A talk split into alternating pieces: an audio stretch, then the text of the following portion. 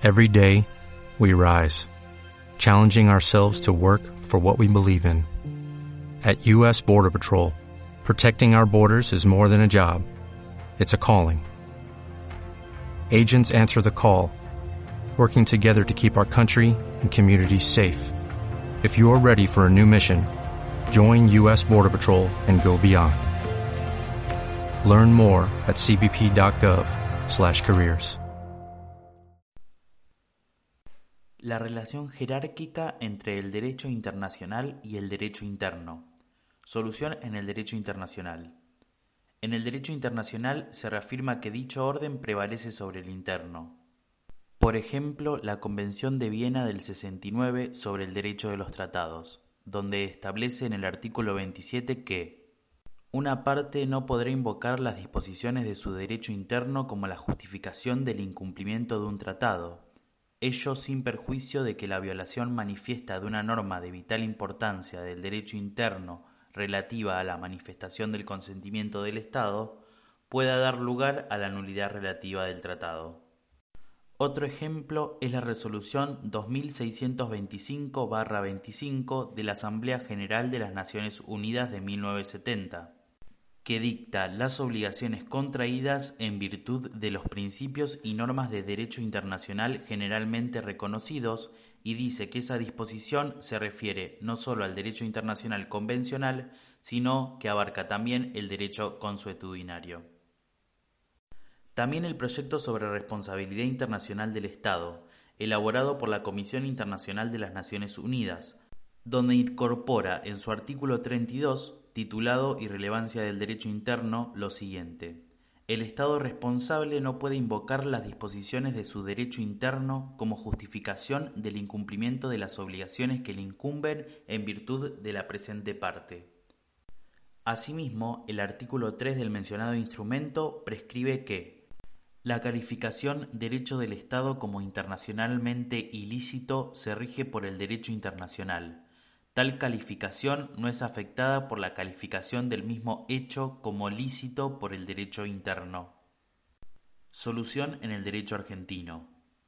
El artículo 31 de nuestra Constitución Nacional establece que la Constitución, las leyes de la Nación que en su consecuencia se dicten por el Congreso y los tratados con las potencias extranjeras son la ley suprema de la Nación, y las autoridades de cada provincia están obligadas a conformarse a ellas. No obstante, cualquier disposición en contrario que contenga las leyes o constituciones provinciales. Esta disposición otorga a la Constitución, las leyes de la Nación y los tratados internacionales ley suprema de la Nación prevaleciendo sobre el ámbito provincial sin establecer jerarquías entre ellos. La Constitución Nacional y los tratados internacionales. Hasta la entrada en vigor de la actual reforma, la Constitución Nacional representaba la cúspide de la pirámide jurídica en virtud de los artículos 27 y 30. Artículo 27. El Gobierno federal está obligado a afianzar sus relaciones de paz y comercio con las potencias extranjeras por medio de tratados que estén en conformidad con los principios de derecho público establecidos en esta Constitución. Artículo 30. La Constitución puede reformarse en el todo o en cualquiera de sus partes. La necesidad de reforma debe ser declarada por el Congreso con el voto de dos terceras partes, al menos de sus miembros, pero no se efectuará sino por una convención convocada al efecto. Una interpretación armónica de estos artículos nos indica que, por una parte, los tratados deben respetar los principios de derecho público constitucional y por la otra, al establecerse un procedimiento rígido para la reforma constitucional, consecuentemente, la Constitución Nacional no podría ser modificada por un tratado o por una ley, sino sólo a través de una convención constituyente. La reforma de 1994 produjo transformaciones notables al texto constitucional. Si bien se mantuvieron inalterados los artículos 27, 30 y 31, por una parte se diferencian distintas categorías de tratados, según su objeto, sobre derechos humanos, sobre integración, para fines de administración de justicia y según los sujetos intervinientes. El nuevo artículo 75 en su inciso 22, párrafo segundo y tercero, establece la Declaración Americana de los Derechos y Deberes del Hombre, la Declaración Universal de los Derechos Humanos, la Convención Americana sobre Derechos Humanos, el Pacto Internacional de Derechos Económicos, Sociales y Culturales, el Pacto Internacional de Derechos Civiles y Políticos y su protocolo facultativo, la Convención sobre la Prevención y la Sanción del Delito de Genocidio, la Convención Internacional sobre la Eliminación de todas las formas de discriminación racial, la Convención sobre la Eliminación de todas las formas de discriminación contra la mujer, la Convención contra la Tortura y otros tratos o penas crueles, inhumanos o degradantes, la Convención sobre los Derechos del Niño en las condiciones de su vigencia, tienen jerarquía constitucional. No derogan artículo alguno de la primera parte de esta Constitución y deben entenderse complementarios de los derechos y garantías por ella reconocidos. Solo podrán ser denunciados en su caso por el Poder Ejecutivo Nacional, previa aprobación de las dos terceras partes de la totalidad de los miembros de cada Cámara. Los demás tratados y convenciones sobre derechos humanos, luego de ser aprobados por el Congreso, requerirán del voto de las dos terceras partes de la totalidad de los miembros de cada Cámara para gozar de la jerarquía constitucional. Jerarquía de los tratados frente a otras fuentes del derecho.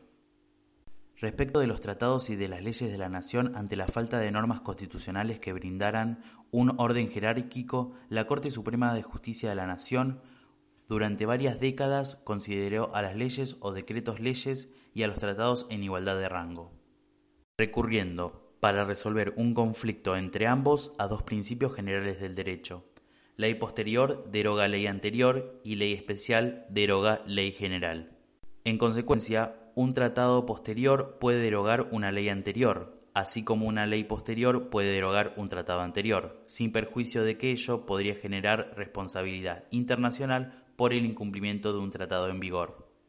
En 1992, la Corte Suprema de Justicia de la Nación revierte su doctrina en el caso de Kmezhian contra Sofovich y otros, sosteniendo que la derogación de un tratado internacional por una ley del Congreso violenta la distribución de competencias impuestas por la misma Constitución Nacional, porque mediante una ley se podría derogar el acto complejo federal de la celebración de un tratado y que la Convención de Viena sobre el Derecho de los Tratados confiere primacía al derecho internacional convencional sobre el derecho interno.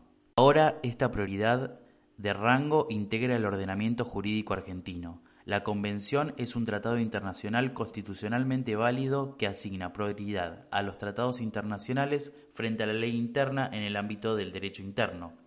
Esto es, un reconocimiento de la primacía del derecho internacional por el propio derecho interno. En resumen, la jurisprudencia considera los tratados celebrados de acuerdo con la Constitución Nacional como superiores a las leyes y el resto de nuestro ordenamiento jurídico. Jerarquía de la costumbre internacional frente a otras fuentes del derecho interno. A diferencia de lo que ocurre con los tratados, nuestra Constitución Nacional no hace referencia explícita a la posición que ocupa la costumbre internacional en relación con otras fuentes del derecho interno sea la propia Constitución Nacional o las leyes dictadas por el Congreso de la Nación. Declaraciones sobre derechos humanos con jerarquía constitucional. Sobre el estrato jurídico de la Declaración Americana de los Derechos y Deberes del Hombre, se ha pedido a la Corte Interamericana de Derechos Humanos en la opinión consultiva número 10, en la cual concluye que si bien no se trata de un tratado, en la actualidad es fuente de obligaciones internacionales para los miembros de la OEA. Bloque Constitucional. Está compuesto por la Constitución Nacional y los tratados internacionales de derechos humanos con jerarquía constitucional en las condiciones de su vigencia. Según las reservas y declaraciones interpretativas introducidas por Argentina a ratificar o adherirse a un tratado que no derogan parte alguna de los derechos reconocidos en la primera parte de la Constitución Nacional, no pueden invocarse las declaraciones o tratados que hacen parte del bloque para eliminar o reducir el alcance o protección de un derecho que reconoce la Constitución. Deben tenerse como complementarias las declaraciones y tratados que hacen al bloque interpretándose de manera extensiva frente a los derechos reconocidos en el texto constitucional de forma que amplíen el marco de la protección. La aprobación y denuncia de los tratados según la reforma de la Constitución Nacional. El nuevo artículo 75 de la Constitución Nacional, en sus incisos 22 y 24, reconoce distintos tipos de mayoría en la votación de las leyes aprobatorias de los tratados. Aquí es donde tiene relevancia la clasificación de los tratados antes mencionados según su objeto y según los sujetos intervinientes. El resto de los tratados sobre derechos humanos no enumerados en el inciso 22, segundo párrafo, para gozar de la jerarquía constitucional luego de ser aprobados por el Congreso, requerirán del voto de las dos terceras partes de la totalidad de los miembros de cada Cámara. La denuncia. La reforma constitucional, al incluir normas relativas a la denuncia de los tratados, puso fin a la discusión doctrinaria sobre quién tiene la facultad de denunciarlos, debido a que el antiguo artículo 67, inciso 19, limitaba las atribuciones del Congreso a aprobar o desechar los tratados y se interpretaba que la denuncia correspondía solamente al Poder Ejecutivo, lo cual no parecía justo, puesto que los tratados, al igual que las leyes, ya formaban parte del orden jurídico interno. Acertadamente, los incisos 22 y 24 del nuevo artículo 75 hacen referencia a la denuncia, estableciendo que los tratados sobre derechos humanos con jerarquía constitucional solo podrán ser denunciados en su caso por el Poder Ejecutivo Nacional previa aprobación de las dos terceras partes de los miembros de cada Cámara, y respecto de los tratados de integración se exigirá la previa aprobación de la mayoría absoluta de la totalidad de los miembros de cada Cámara. No obstante, el vacío se mantiene ya que no hay referencia a la denuncia del resto de los tratados sobre diferentes materias.